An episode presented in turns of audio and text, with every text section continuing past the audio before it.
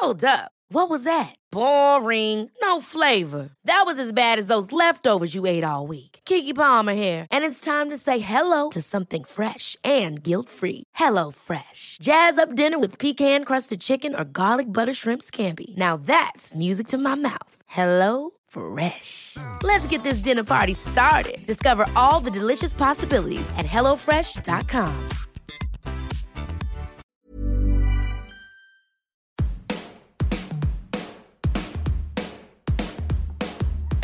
Hello and welcome to The Shift, the podcast that aims to tell the no holds barred truth about being a woman post 40. Created and hosted by me, journalist and author Sam Baker. Today's guest is former fashion journalist turned interiors blogger Paula Sutton. For 20 years, Paula lived a typical busy, busy, busy, 9 till 9 London sort of life. But the birth of her third child made her question everything. Ditching her glamorous job, she and her husband and three kids decamped to rural Norfolk. There, jobless, cashless, and identityless, she began documenting the bootstrapped doing up of their new house on Instagram as Hill House Vintage. And that might have been that until Paula posted a picture of herself picnicking in her gorgeous garden and found herself at the centre of a Twitter storm. Often, when you get a lot of followers, somebody's mentioned you. So then. Well, they had. and then I, I continued put, putting shopping away and I realised that it had gone up by 10,000, then 15,000, and then 20,000. And then what started off as, um, oh, isn't this exciting and lovely, started turning into something's wrong here. I thought, oh, has Oprah Winfrey Yes. mentioned me? You know, is there somebody really super famous who's mentioned Yeah. me? My goodness, what what is this? Suddenly, at Hill House Vintage had half a million followers, and an enjoyable hobby had become a whole new career. Paula tells me about the Twitter storm that upended her life, being an older black woman in the public eye, kicking the curse of I used to be dot dot dot, the rejuvenating power of dressing up, and why age has been a liberation. Her new book, Hill House Living, The Art of Creating a Joyful Life, is out now, and it's very, very happy making.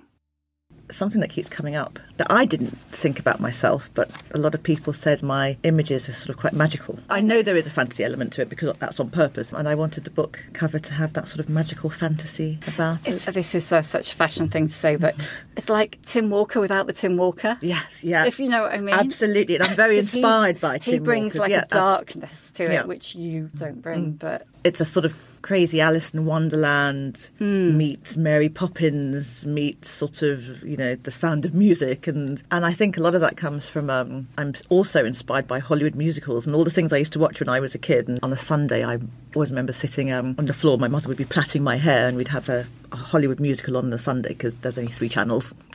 So I in my younger years I was sort of brought up on this feast of um, tap dancing and all singing and all you know all that sort of stuff. And I love it. And I've always um, harboured these um, fantasies of sort of breaking out into song and tap dancing and and it's wonderful because with my Instagram it's also selfish. It's like I'm able to fulfil these sort of fantasies of suddenly I'll break out into tap dancing and whatever and I'm becoming bolder with it because you get more and more relaxed with what you're doing. It's so interesting, actually, because so for the listeners, I'm going to describe your mm. outfit, which, in fact, anybody who looks at your Hill House Vintage mm. Instagram will have seen you. I think I might have seen this outfit before. I get the most out of my clothes for sure. Right, a fabulous white mm. puff sleeve blouse and the most gorgeous. Is it a designer skirt or is it made or? so much that I buy and that I find is through Instagram, and I love finding smaller sort of makers and designers. And this is an Italian lady, and it- it's Dado. It's D A D O, I think.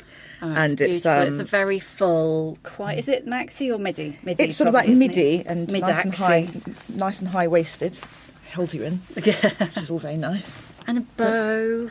and it's like, actually, now you say it, do you think that when people are looking at your Instagram, that they're seeing that kind of element of fantasy that you're trying to get across, or do you think sometimes they're taking it a bit seriously? Do you know, I, I do worry about that quite often. And so, what you'll see every few months, I put it in a post. I remind people that a lot of this is it's a combination of fantasy and real because I do dress like this. This is not me pretending. And I do wear the bows in my hair, and this is real. But at the same time, you know, a lot of the poses are are. Obviously, they're exaggerated, you know, and I don't come out down the You stairs. don't come down the stairs going, yeah, yeah, tap dancing. Do you know what? Sometimes I do. I have to, but you know, a lot of it is tongue in cheek. Well, Your most of it is tongue in cheek. They are so used to me now, and to be honest, they sing in the house more than I do, and it's it's a very loud and noisy household, and it's a very I wouldn't say theatrical because nobody's interacting, but we have funny voices and we have funny sayings and we repeat those um, funny isms that you know all families do it, I'm sure. Yeah. But um, you know, even Coco, you know, God bless her, she's not with us anymore, but Coco had a voice, and I would speak with Coco's voice. Coco was your dog. Yes, yes. Yeah, just for people who don't know. Yes, Coco was a Labrador and Doberman cross. Yeah, she's gorgeous. Yeah, she's absolutely divine and was in so many of my photographs as well. She was like my partner in crime. And even in the photographs I didn't want her in, she'd literally come along. If she saw me picking up the phone or a camera,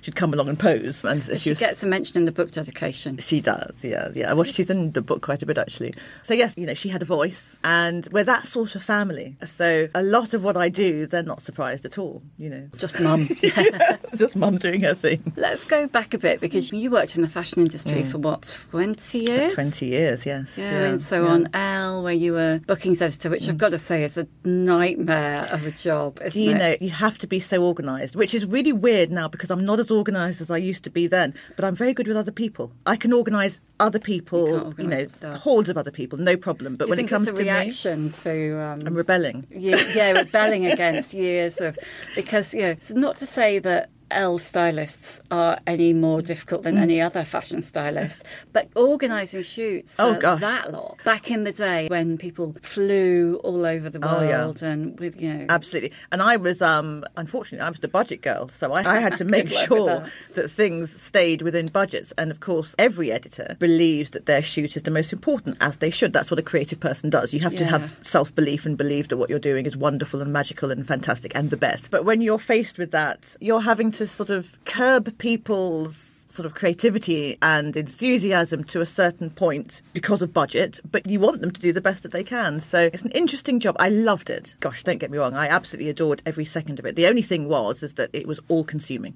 So you worked on Elle for Mm. quite a while. and You worked for Elite Models. I mean, it is and it isn't a big leap from there to Hill Mm. House Vintage. Tell me mm. how, when you put it in the book, from catwalk to dog walk, how did that happen? Because it is a big leap from that kind of nine till nine, South London, urban Yeah, fashion, absolutely. high heels life to your life now, which is mm. fabulous. It's got to be mm. said, but different, fabulous, very different in rural. It's gr- it's grown into something You've made it fabulous. I've made it fabulous, and, and it's settled into something where everything seems to have joined up again. But you know, for a long time, it wasn't like that. As I say, I loved my job, I loved my career, and it was my dream thing to do. Working in fashion and being able to go to shows and be organising and helping something that came in the form of a magazine, a glossy magazine, was you know the ultimate dream. But when I was younger, thinking about all of that. I didn't think about what happens if you have kids and you know what happens at that stage in your life. I guess you shouldn't have to plan too far ahead. But did you ever look up and go, actually, where are all the older women? Where are the older black women? Exactly. At the time, you're just hustling and you're trying to do the best job that you can and you're trying to keep an eye out for maybe a, a career progression. But that's a very sort of like um personal thing. It, how do I move on? It's only when you take a step back and you look up and you realize not many people are moving on. mean, where is everyone? Where does everyone go? And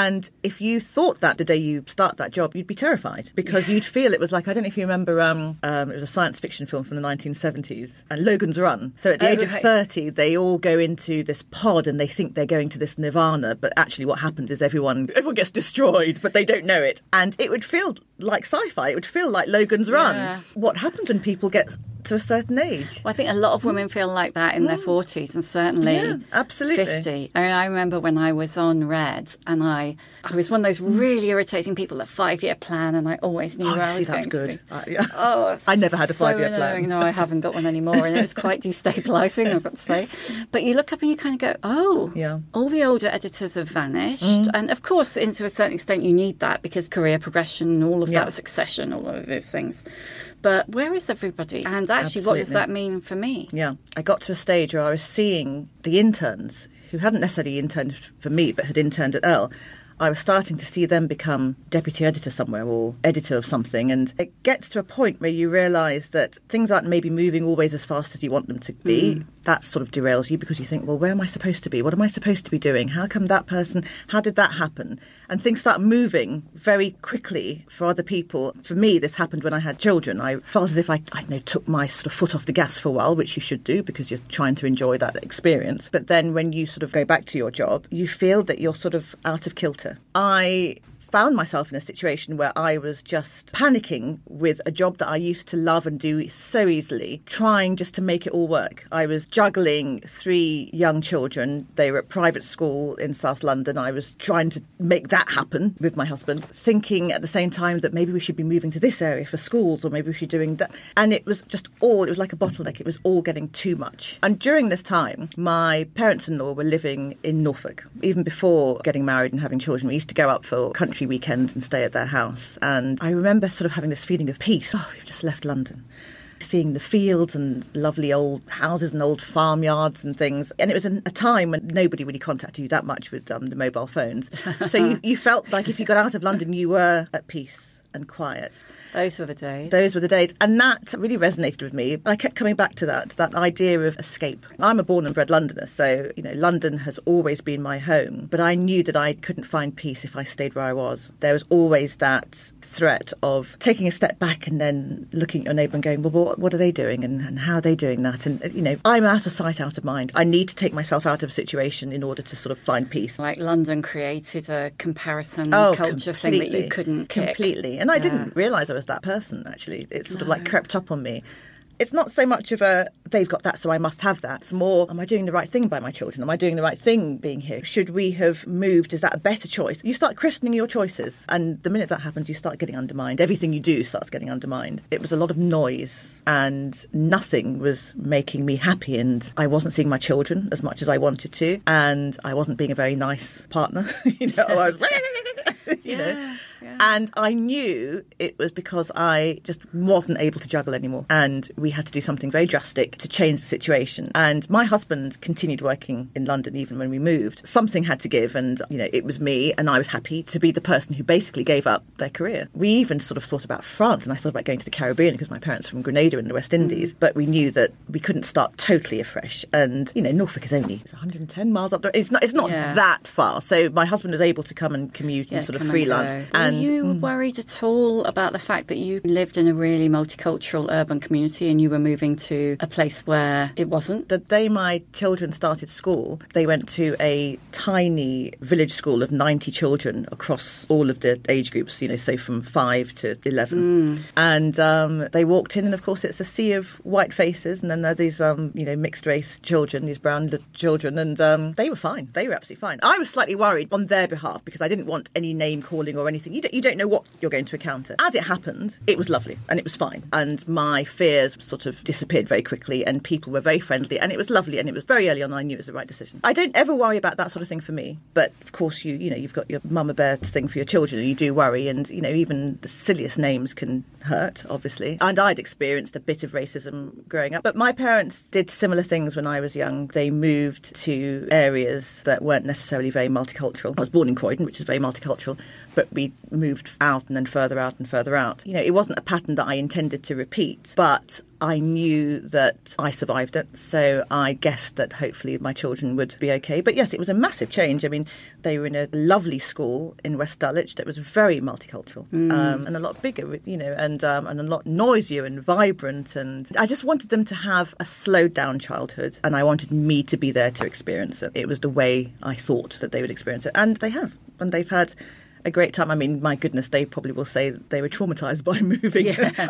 but from what I know, they will do they, at some point. Yeah. At some point, they'll blame me. You know, they did seem to have a lovely childhood. My twin girls are 17 now, nearly 18, and my son is 20. So apparently, they're okay at the moment.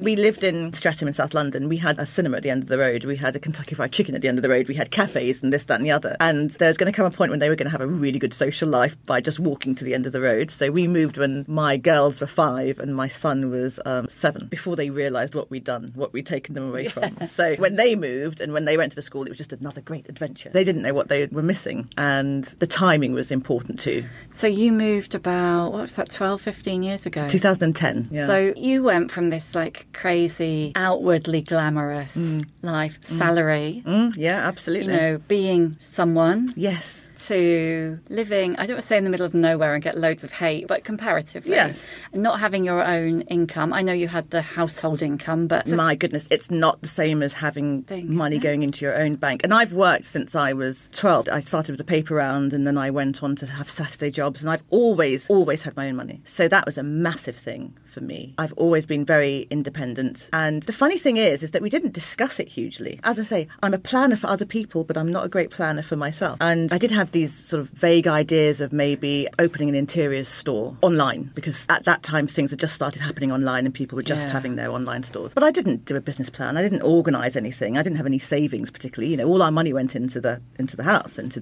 doing the big move. So I don't know what I thought I was going to do. If anybody looks at your Hill House Vintage Instagram now, will just see a palatial kind of No, no, mansion in the Norfolk countryside, or not a mansion, but a pretty lovely Georgian house in the countryside. But when you bought it, when we bought it, we couldn't furnish it. We'd spent all our money doing the move, and we found ourselves in this seemingly idyllic situation that we couldn't move to the next step. Everything that you see now has taken nearly 12 years. it's like when somebody hits the top of the bestseller list and they're an overnight sensation and mm. it's their 10th book. Yeah, exactly. Nobody looking at your enviously at your Instagram Yeah. now and getting comparison Yeah. envy is going to go, oh yeah, but she was Exactly. doing that 12 years I mean. I, I literally, there were times when, you know, as long as we could pay the mortgage and pay the bills, we were happy. But there was no money, no excess to sort of like buy fancy sofas and fancy furnitures. And that's where Hill House Vintage came from. I think a lot of people think it's just because I have a slightly vintage aesthetic in terms of how I dress. But the vintage came from I had to buy secondhand, vintage, old furniture. That was it. And then I started trading things on eBay and sort of going to car boot sales. And I started having real fun furnishing the house. I got um, a lovely um, sort of drop down Chesterfield sofa for 99p once. I love the fact that my house is full of bargains. So anyone who's looked at my photos will see this round dining table. That was £40 on eBay. But people think it's some antique. And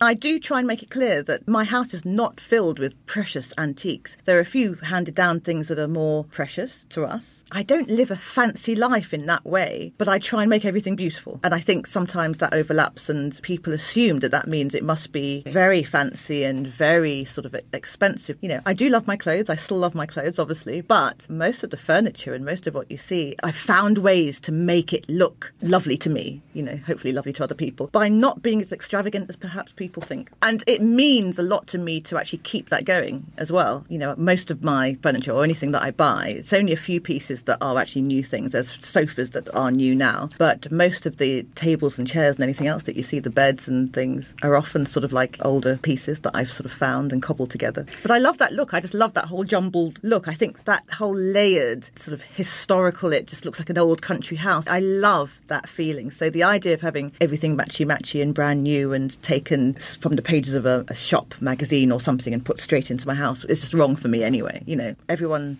to their own. I have nothing against doing that. You know, if that's how you want to live, that's wonderful. And I'm, I'm very nosy. I love looking at other people's style.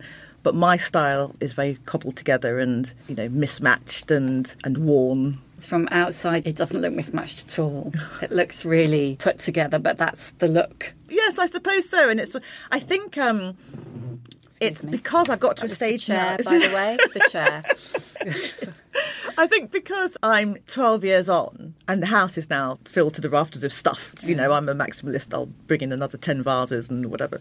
I think it perhaps looks put together and, and done. But if you sort of like rewind to those early days of blogging and those early days of Instagram, the house looks a lot sparser because it's grown, it's evolved over time. You know, I call myself a slow decorator because nothing we've ever done has been quick. I, I won't decide to revamp a room overnight and then have it you know, book the decorators in or whatever in two weeks' time. That's just not me. So I will spend five years finding the perfect lamp for a space. And maybe the reason it looks as if it's all together and done properly is because I spent so long finding Yes, the yeah. right thing. If I want a matching pair of lamps and I want to find them in a vintage store, I'll buy one that I love and I will wait six years to look for another one. So when you see it, you think, oh, they match. Like, it took six years for them to match. uh, see, you, you, and I are completely the opposite. I mean, I would never like buy a whole look and put it mm. in, but if I if I'm deciding I'm going to do something, then I spend like days and days and yeah. days and days looking for a lamp. But I will find a lamp rather than go, well, yeah. I'll just. I think what you do is sensible it's the right thing. but I just like you know I'll lose interest and I get a bit obsessed with it. Got to do it now. No, I mean I don't think either way is right. I'm probably very infuriating to live with because there will be a lack of a lamp on that table or that bedside. and, yes, that's you know, true. Yeah. And the family will go, well, can we have a lamp? It's like, no, no not until not we find yet, the right like, find the perfect the lamp. perfect lamp.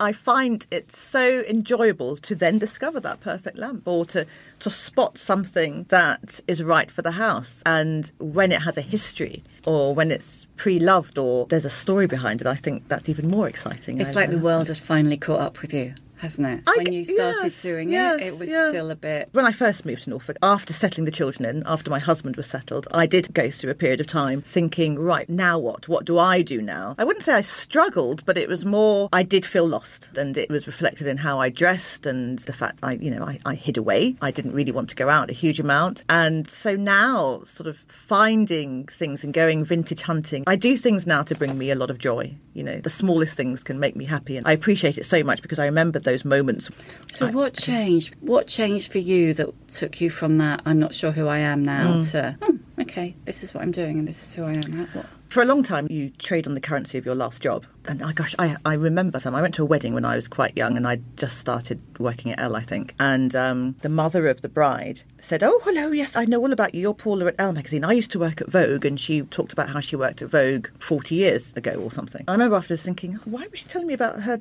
job at Vogue? You know, it was interesting, but, you know. And I always remember that because when I moved to Hill House, I became that woman who was, What do you do? What, do you, what are you doing? Oh, I used to work at, you know, it, that mm. became my mantra. I used to work because I felt that people would get me. They'd understand yeah. who I was because it was a shorthand. Here, here, I was without a career, without a job anymore. I had to keep telling them and reminding people I, I used to do something, I used to be something, I used to. Mm. And the further that got away, so, you know, for the first few months, that's fine because you've just left. A year later, it's sort of, how do you keep saying that, you know? And that's when I started sort of retreating into myself because I felt I had nothing to say. I didn't know what I was. What, what could I call myself? If somebody said, What do you do? And I think being a, a, housewife is a wonderful thing, but that's not who I thought I would be. Even though I stepped away from my career to be with the children, it was always with the intention of being something as well as the homemaker. I think being a homemaker is a wonderful thing, but I wanted something on top of that. I wanted another layer to my cake. I found myself without any other layers, and that was a very exposing. I love that you're using and, um, a cake analogy. A cake, cake, so on brand, Paul. I just love a bit of cake. It's always in my mind, cake.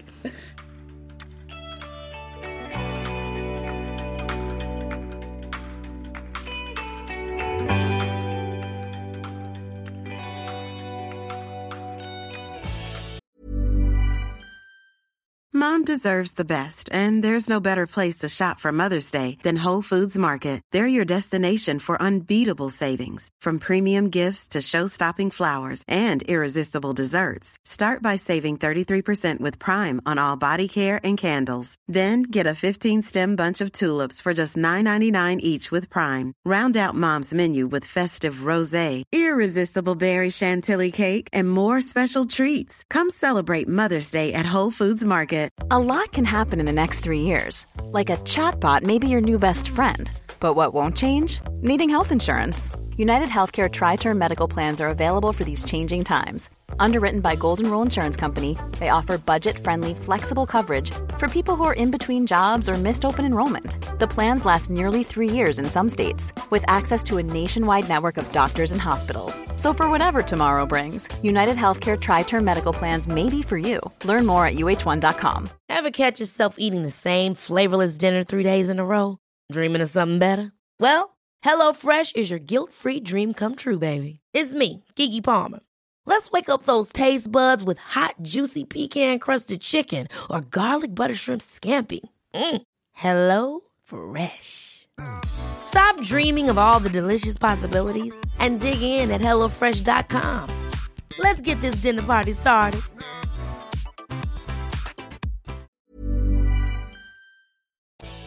I felt I had nothing else. At the same time, I was trying to furnish the house very cheaply with all of this vintage stuff, and I, I didn't connect the two things. I didn't think that that was who I could become or that's what I would be doing. So what happened is I started hiding away. You know, I didn't have any need for my high heels anymore. Still don't anymore, really. But so you know, I, I had this wonderful wardrobe full of clothes that I packed away, and I started wearing my husband's old jumpers and jackets and sort of, you know, Wellingtons became my shoe of choice. And I just became hidden. I would do the dog walk. We got the dog. I would go on the dog walk hoping not to see anybody. But on the side, I had this sort of like blogging life where I was looking at other people's blogs and seeing what they were doing. And I was getting energy from that and really enjoying seeing this um, vintage loving community, actually, this sort of like, and people who would sort of um, do DIY bits and things because that was important to me because I needed to know how to do things myself. So that side of my interest grew in terms of sort of like loving the idea that people were doing bits of their house and DIY and buying vintage. But from a personal point of view, I stayed hidden. One day, day I put on a bit of lipstick. I mean, it just it sounds so silly, like some sort of um, Hans Christian Andersen fairy tale that I put on lipstick and suddenly my world was transformed. But I put on lipstick and I remember feeling, oh, I feel quite nice. I feel quite nice with my red lipstick on. And I remembered that gosh, I used to dress up all the time, didn't I? I used to, going to work used to be about dressing up and feeling mm. fabulous. You didn't have to do that. It just made me happy. So from putting on a bit of lipstick, I sort of decided to take off my hat. I used to wear a hat the whole time, an old trilby the whole time. When I think of how I covered myself up and hid and wanted to make myself small, then you look I'd at what I do now. You see a picture of that. Have you got any? I probably have, but that's another thing. I didn't have my. I didn't let my photo be taken. Well, that was something that has changed a lot recently, yes, hasn't yes, it? Yeah, yeah, absolutely. I would love to take photos, and I would use that as an excuse to not be in them. That I'd be the photo taker, mm. and it wasn't so much that I didn't like my self-image. It wasn't that oh my goodness, I think I'm unattractive. I just felt I was disappearing. I had nothing to give, and there was nothing particularly interesting about me. So anyway, I put my lipstick on, and then with the lipstick, I I remember buying a different shade of Wellington boots. That's how glamorous it was back in those days. Red perf boots, and then love a welly. I I love a welly, and um, I started sort of putting the layers back on a little bit, and it started slowly, and I realised that dressing up and actually doing things that didn't mean I was hiding and being seen actually made me happy. And I had to rediscover that. I had to go through a bit of a miserable mm. period to find out that hiding and disappearing wasn't actually bringing me a hell of a lot of joy, you know. But it's so interesting because I think so many people, predominantly women, mm. will identify with that, mm. whether it's like post babies or, mm. you know, in a kind of a perimenopausal mm. phase of like losing that identity. Absolutely. Their self identity and having to put it back.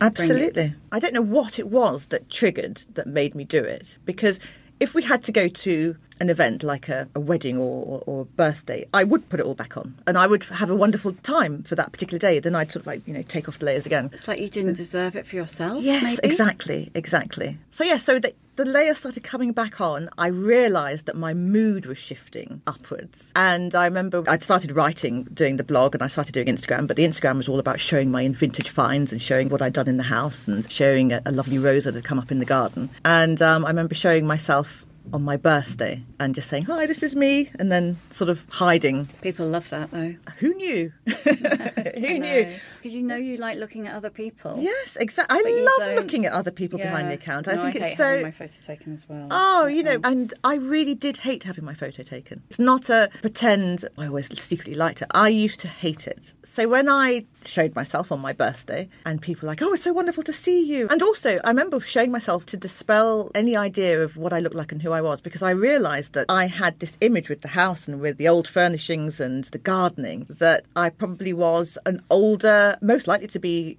white lady and I wanted to dispel that idea and I was getting not alluding to that fact but sort of I could tell people were assuming I was something that I wasn't. And so I showed myself to actually show that I was a black woman living mm. in this house and living in the middle of the countryside. And it sort of grew from there. When you show yourself you get more used to showing yourself and when you're being seen you get more used to being seen. So it started off with birthdays and then the occasional me in front of a country house or something. And then I remember one Easter about 3 years ago I think it was we were in front of um, an old sort of like country house near us, and I was in a red dress, and I felt great in my red dress and my, my red lipstick. And I said to my husband, "I'm going to jump and do a ballerina pose. You know, I've never done ballet.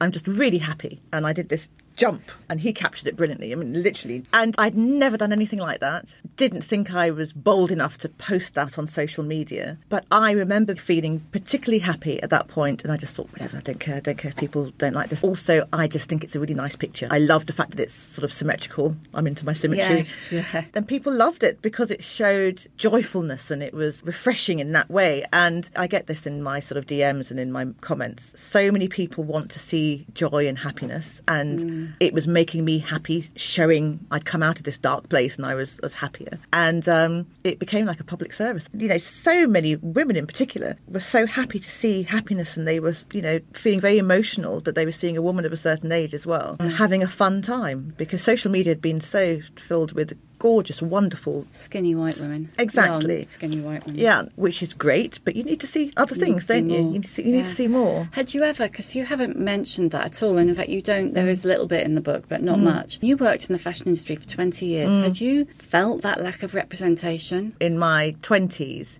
I toed the line. You know, you do your job because you're thinking of your career. And we were taught that that was like put up or shut up because you're lucky to be here. Exactly. If you don't do it, someone else will. Absolutely, yeah. Those days they had interns that they weren't paying anyone. I mean, now you can't do that. You can't have free labour. But you had so many people lining up to get those jobs, even though they weren't even being paid. So, I mean, that showed how eager and hungry people are and were. But one of the things that used to really hit me was the idea that black faces didn't sell a magazine. That used to be one of the most frustrating things. Yeah, as the black woman organising the shoot. Yeah, exactly. Was anybody embarrassed when they said that to you? Well, that was always in the big editorial meetings. It was never sort of like said in such blatant yeah, terms, but it was one of those things that you would absolutely transparent. Yeah. I am sure that I have said that mm. in a cover meeting. I've was, been told that by my bosses for sure. It was definitely one of those things that was assumed, and I've even seen it in very old interviews from very high up people at certain magazines, let's say in America, that it's um, it's not our fault. You know, it's all about sales. We have to sell the magazine, otherwise we're out of a job. So and this doesn't sell. And that became something that just happens and that's the norm. So, yes, it was frustrating. The, the good thing about editorial fashion is that black models were often very successful, you know, because it was a beautiful aesthetic, but then it's more for the art as opposed to doing anything that's meant to be helping, yeah. you know, anything. So, it was all a bit warped. It was all a bit twisted. And as a young person, you're there trying to keep your job and trying to do the best you can, trying to be liked, trying to be wanted, needed, trying to get your promotion. You know, gosh, there's a lot I'd say now if I was back in that position. But, um, you know, at the time, there was a lot of head down, which is, which is terribly sad. It's very sad. I know a lot of much younger women now have certainly said to me around the time of the Me Too movement, mm. well, why did you put up with it? Mm. And it's hard to explain if you weren't there. Oh, it's the different culture and who had the power. Yeah, I mean, it is very hard to explain. And the thing is, is I always felt that I was a strong character and a strong woman. And so when you're not fighting for something, and especially around like the Me Too situations, there were many situations where you think, but I'm in control, so it's okay. So I could handle that. And now, you know, at my age now, I think, well, if that happened to my daughter, it's not about anyone being able to handle it. It's about certain things shouldn't happen. It shouldn't have to it. Yeah, exactly. You should not have to, regardless of whether you can. That's not the point. You know. Yeah, things have changed a lot. Thank, Thank goodness. Yeah. Thank goodness, because um, yeah, it is a different world. There's lots of mountains yeah. still to climb, but it's a different world for sure. You know, it was your birthday yesterday. You're mm. 52. Happy yeah. birthday. Thank you very much. Um, as a black woman in her early 50s, mm. one with nearly half a million followers mm. on Instagram, which I'd like to talk about in a second. Do you feel represented now? I'm beginning to feel represented through social media, especially from America, actually. There are a lot of wonderful, articulate, intelligent, vibrant, strong black women of a certain age. A lot of them are American. I mean, there's lots of us out there. I'm beginning to see it in England, but it's only happening recently, you know, in the last, if I'm honest, sort of 18 months on a scale where it's becoming mm. normal. These women have obviously been there the whole time, but on a scale where people are taking a, a larger interest as opposed to just their own demographic. You know, thank God it's happening. I do think that it's another reason why I show myself as much as I do. I think it's important that I show myself a lot. I think it's important that I'm so happy with how old I am. I think it's important I keep telling people how old I am. I have no fear. I'm looking forward to growing older, you know, as long as my legs keep carrying me. Yeah, which is- exactly. You know, I love it. I have no issue with that side of things, but I also think it's very important that I'm seen as an older black woman. You know, I'm, I'm not the oldest black woman, I'm only 52, but yes, it's very important. It's very important. Things have really taken off for you, actually, in slightly weird ways in your 50s, Mm. haven't they? I mean, I mentioned just now that you had half a million Instagram followers, but until about 18 months ago, you had Mm. 100,000, which is still not to be sniffed at, Mm. I've got to say. And then the visibility that mm. you had started to claim for mm. yourself, it kind of weirdly had a backlash and then lashed back. You know Yes. I mean, can you yes. tell the Yes, it, it was a very interesting situation actually. I, I have to sort of rewind a couple of months. My mother was dying of leukemia. It was a very quick illness. Oh, it came out of nowhere, and then suddenly, within three months, she had died. I had just come back from the Caribbean where we'd buried her, literally the week or two weeks before lockdown. You know, I didn't see lockdown coming. You come back and someone says, oh, there's no loo roll. Unbelievable. And um, I remember arriving back and the airport was deserted, and I was thinking, my goodness, this is really strange. So um, I came back and I was just teaching on 100,000 followers, and I thought, this is wonderful. I've, you know, people are so lovely, and I'd built up this community, and you know, of course, I didn't know all 100,000 of them, but I'd felt it was controllable, and I knew the sort of person who was following me, and I knew the sort of thing that they wanted. And um, then lockdown happened, and I was mourning the loss of my mother. I remember knowing that my mother would say, "Stop being miserable and stop crying, and just get out there and smile, and you know, show a bit of joy or whatever." So I went into this mode of creating these images and creating pictures and baking cakes because it was my coping thing. And you know, I come from a magazine background. I love creating beautiful images. So, well, I wasn't thinking about how it looked to be in this awful situation of lockdown where I looked like I was having the best time of my life. I was creating lovely pictures. That's what I thought I was doing. You know, rallying spirit. And there were comments, people saying, yes, keep showing, you know, lovely flowers and all this and keep making us laugh and keep making us feel happy because it's a really miserable time around the world. And so I was doing that. And then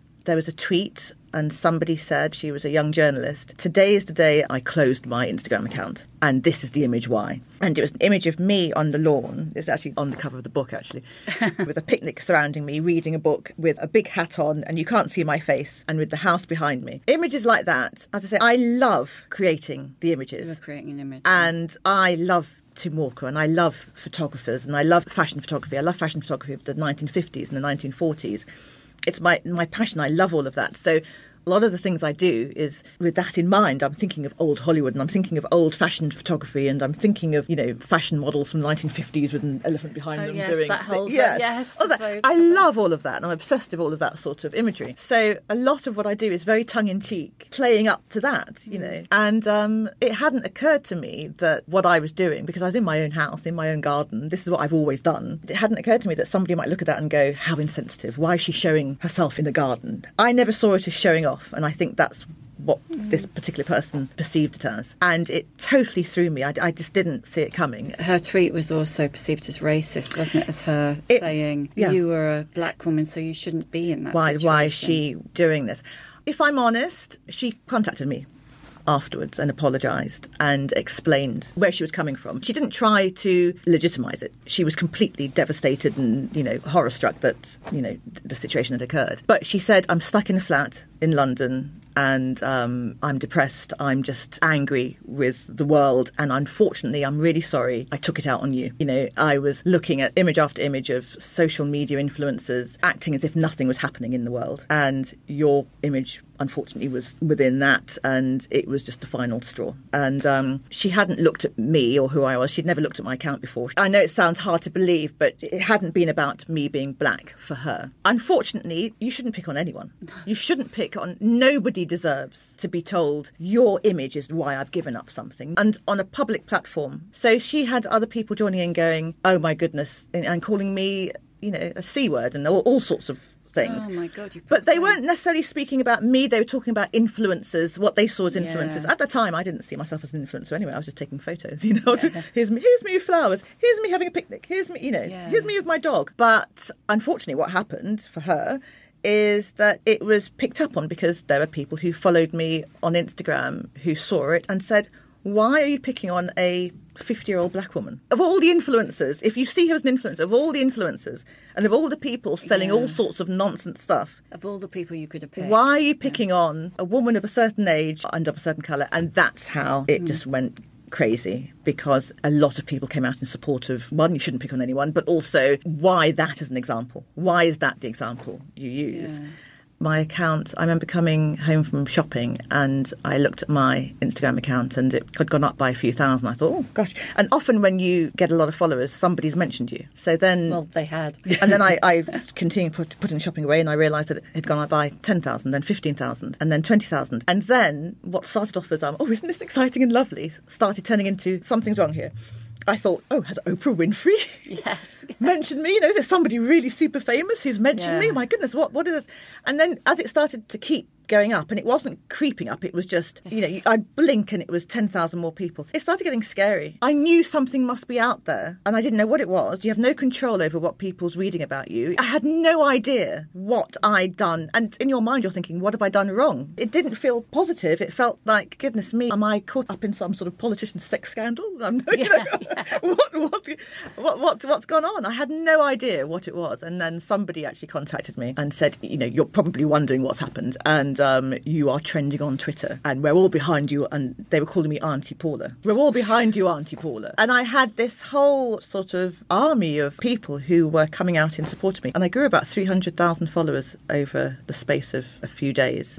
And it was terrifying and it made me wonder if I should be hiding again. Mm. You know, this is what you get if you show yourself. All those emotions went through me. Oh my goodness. You show yourself on social media, but you show yourself believing you can control it. At 100,000, it's a lot of people, but I felt in control. Mm. You know, I was giving what I wanted to give. Suddenly, I was having people asking me questions. You know, they wanted to know who my husband was and what my children looked like. And there were lots of questions about intimate things. I mean, I, I hardly show as much as people think on, on Instagram. No, you don't. You It's, it's curated. Yeah. You know, it's very much, I show what I want to show. So this felt very exposing.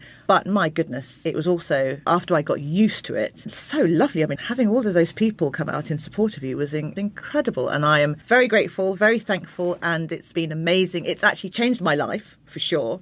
I'd already at that stage, this had become a career. Now it's a, my goodness, there's no question mark there now. This is my life and my career, and I'm loving every minute of it. It's wonderful. I had to catch up with feeling comfortable with it. You know, mm. there was a while when it was making me very anxious and making me think, you know, be careful of what you wish for. But I've caught up with that now. yeah. It's lovely now. It's wonderful. You've embraced it, and um, I have amazing battalion of people following me and being very kind and very supportive and enjoying what I do and also understanding what I do, which is very tongue in cheek. I'm having fun. I want everyone to have fun. I want people to be part of that fun. You know, everyone's invited to, to this party. You know, that's what it's all about. It's about people being happy because I know what it's like to not feel happy and not know how to get out of that. I'm just trying to make people smile. And every time I get a comment from someone saying, You made me really happy, I had miserable news this morning, or I wasn't feeling happy, or I wasn't doing this, or this situation's happened, and, you know, I saw you tap dancing and you made me laugh, and I love it, and thank you. That's why I make such a damn fool of myself on social media. it's like it liberated you. To, oh, completely. Yeah, absolutely, absolutely. And um, also age has liberated me. Getting older, I can't stress enough how I enjoy the aging process because I care less every single year. And I used to care a lot. And I'm so sad for that person who used to care and worry so much about what other people thought, about whether I should be doing this, that, or the other. And now I'm there, jazz hands and whatever, and enjoying my own little world, trying to make other people happy and trying to do what makes you happy. You've got to. Life is too short. You know, there's too many awful things, as we all know, going on. It's not um, irresponsible. You're not blind by trying to seek out happiness. You know, you can see everything else that's going on and you can acknowledge and be compassionate and support causes and you can do everything and still show happiness. You owe it to yourself. You know, I do believe fake it till you make it. You know, you give out the outward um, sort of signs of happiness and you, you know, put your dress on, put your best frock on, do the gardening in the dress and have your lipstick on. It does make you feel a bit more uplifted. It might not work for everybody, I, I understand that, but it works for me and I think it does work for a lot of people. It's brilliant. I've got a few questions that I always ask ask mm. at the end. Um, what's your emotional age? Ooh, gosh, that's an interesting one, isn't it? What's my emotional age? I think I am stuck at 30.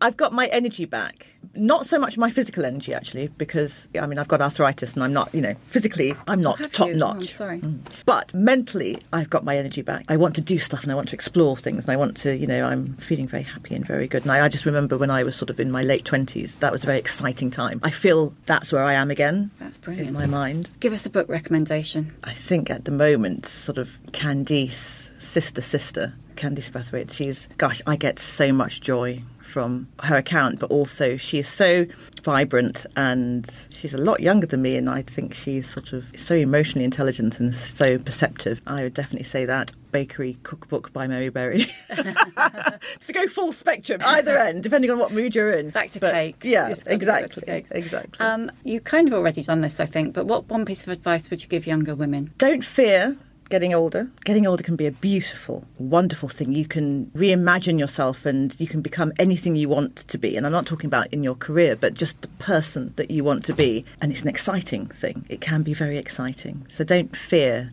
getting older, but also um, don't be too serious. Enjoy life as well. And we all have challenges. I mean, my goodness, probably your 20s and 30s are very challenging times because you're trying to establish where you are in, in the world. But take time to make yourself happy and to seek out things that make you happy. What's your superpower? Making people smile.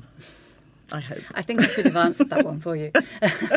Who is your old bird role model? I'm going to go back to sort of my love of film and my love of things like that. And um, it's probably a cross between Josephine Baker and Audrey Hepburn. And they're very similar in the sense that they were both had their very glamorous time. They both adore animals and both made people happy for a living, but were also very caring and very compassionate. That's nice. Yeah, I think you're on the way.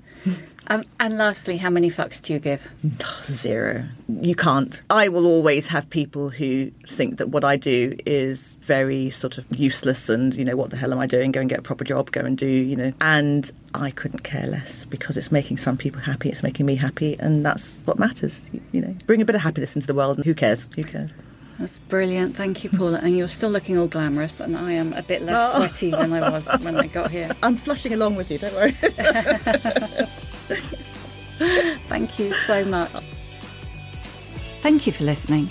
You can hear a new episode of The Shift each Tuesday on Acast, Apple Podcasts, Spotify, or wherever you get your podcasts.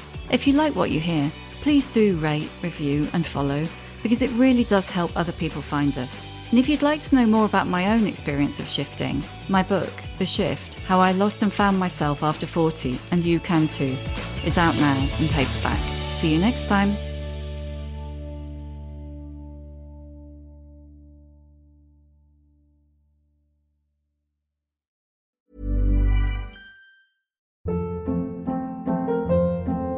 Hold up. What was that? Boring. No flavor. That was as bad as those leftovers you ate all week. Keke Palmer here, and it's time to say hello to something fresh and guilt-free. Hello Fresh. Jazz up dinner with pecan-crusted chicken or garlic butter shrimp scampi. Now that's music to my mouth. Hello Fresh. Let's get this dinner party started. Discover all the delicious possibilities at hellofresh.com.